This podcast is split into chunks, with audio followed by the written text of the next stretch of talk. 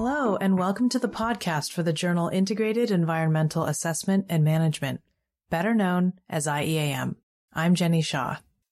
Imagine you are conducting an environmental assessment, and you have several pieces of evidence to consider. Are they all relevant? Are they equally valuable? How do you choose? Enter weight of evidence, a process to help assign value to pieces of information that might be useful for an assessment. Two companion articles in the November two thousand seventeen issue of I E A M present different components of a recently developed U S Environmental Protection Agency weight of evidence framework. One paper discusses inferring qualities, while the other infers quantities. Author Susan Cormier is with us today to discuss the papers. Sue is a senior scientist at the U S E P A. Hi, Sue. Thanks for joining us today. Hey, Jenny. Glad to be here. I want to give some credit to my co-authors, Mace Barron and Glenn Suter. So can you start us off on the same page and just define weight of evidence for us? Well, all of us have a basic sense of weight of evidence. We use it all the time. You hear it in jurisprudence, attorneys talking about the weight of evidence. So this is just a process for gathering information together to come to a conclusion. And the idea of weight is so that we can think about the relative degree of support we have for that conclusion and what the evidence is that's being used to come to that conclusion. And that's what we call weighing the body of evidence. But it can also be described as a product. So like in the title of the papers, we talk about a weight of evidence process or framework.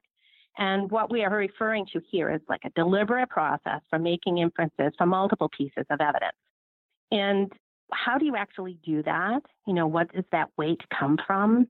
It's when you're taking the overall relevance of your evidence, the strength, the reliability, and the coherence of the evidence, and pulling it all together to decide if you have a very weighty body of evidence that you can make a decision on. And one of the things I want to mention right away is that you can't do this just with statistics. It is not just adding things up. Rather, it is a qualitative way of describing either a quality or the quantity and the evidence you have for saying something about those qualities or quantities. So when you talk about the qualitative aspects, there's some subjectivity that comes into it then. Right. So a lot of times as scientists, we're not comfortable with subjectivity, right? We really want hard facts. We want it always to be as true, true, true as possible. But we're never going to get there. There's always going to be some uncertainty, some variability in any kind of evidence that we're considering. And bringing connections between pieces of evidence can also be subjective and qualitative. And so we sort of have to come up with ways to live with it and to make it as solid science as possible. And one of those ways is by having a formal process so that everybody can understand the rationale and how we are thinking about the evidence and drawing our conclusions. And we should be able to present that information in a way that is defensible. And if it's not, well, then it probably needs to be improved upon. And by putting it out there in a clear process, we're helping to avoid subjectivity that introduces bias. Little subjecti- subjectivity is okay, but not if it's biased and coming up with a skewed answer. Of the two companion papers, the first one talks about the weight of evidence framework for inferring qualities. And then the second one talks about inferring quantities. So how are they related and, and how are they different? So when we're referring to weight of evidence for a quality, what we're talking about is evaluating evidence to determine if a relationship or a thing has a particular quality. For example, is a perceived association causal? It's a quality that we're talking about. So it's a classic example of this is smoking. Does smoking cause cancer? And many people are familiar with Sir Bradford Hill showing that statistics alone could not make that determination. Only weighing the evidence could lead to a reasonable explanation. And what he was talking about here was the quality of causing cancer And so that's what we mean by equality. It's not a value. It's not a number. So when we're referring to a quantity, what we're talking about here is actually deriving a number and then deciding what's the weight of evidence that it's a good number. We don't mean that we're weighing the evidence in a mathematical calculation, like somehow giving each piece of evidence a one, a five, a three, and then all adding it up. Rather, what we're doing is we're coming up with some number, like a cleanup level, a permit level, a criterion uh, value, and then we're evaluating whether we have a lot of confidence in that number because the weight of evidence tells us so.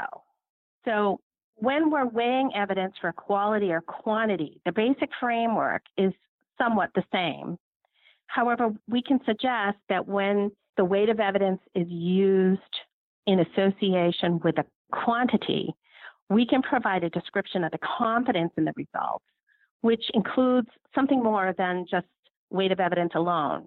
So it includes not only the weight of evidence, but it also includes the uncertainty and, unvari- and variability about that number or quantity. And I think that's a really important distinction. I think sometimes when people look at these two papers, they think we're going to say, okay, here's a qualitative way to come to a weight of evidence, and here's a way to mathematically calculate a weight of evidence, and that's not the case.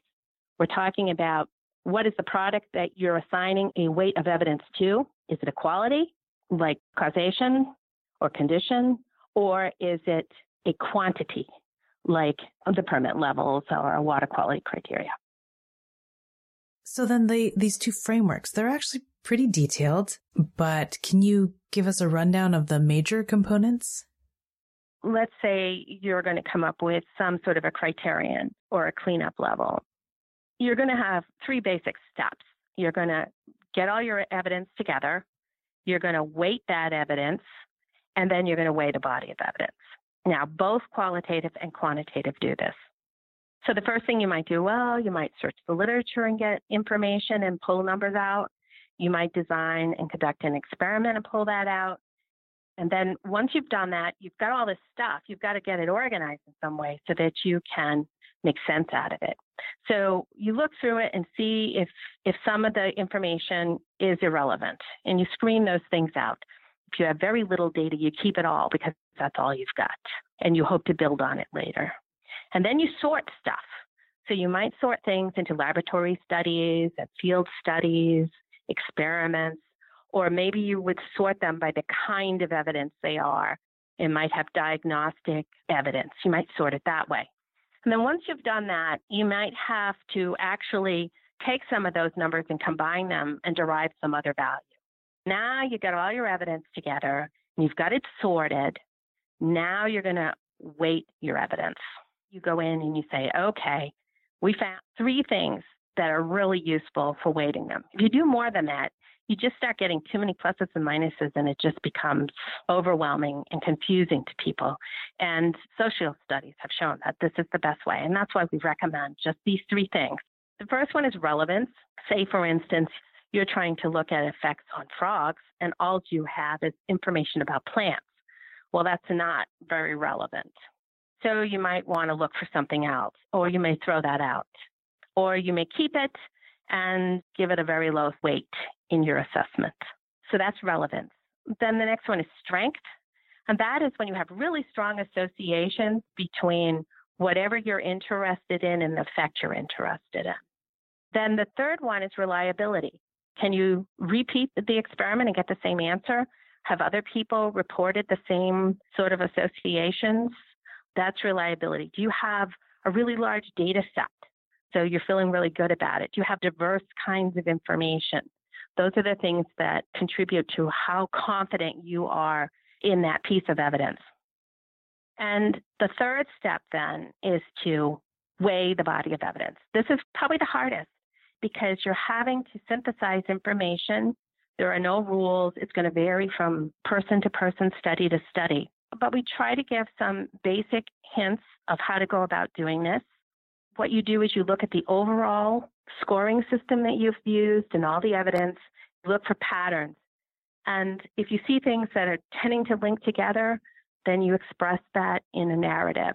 If you see that you have almost only one that is screaming, yes, I'm the one, and all the pluses are here, well, that makes it a very easy decision. So going forward, what do you envision for the frameworks? I hope that it goes beyond ecological assessment. I hope we see it in social sciences and human health. There's no reason why it can't be used in general, because it's a problem-solving method. We don't expect to be writing any more frameworks now. It's time to use them. It's time to see them grow and improve all the assessments that we do. So get out there and use it. Thank you, Sue. Thanks so much for talking with us today. Yeah, it was my pleasure. We had fun. You've been listening to Sue Cormier discuss her articles, A Weight of Evidence Framework for Environmental Assessment, Inferring Qualities, and also Inferring Quantities. Access the two companion articles in the November twenty seventeen issue of I E A M. Just go to c tech journals dot org. I'm Jenny Shaw, and thank you for listening to the I E A M podcast.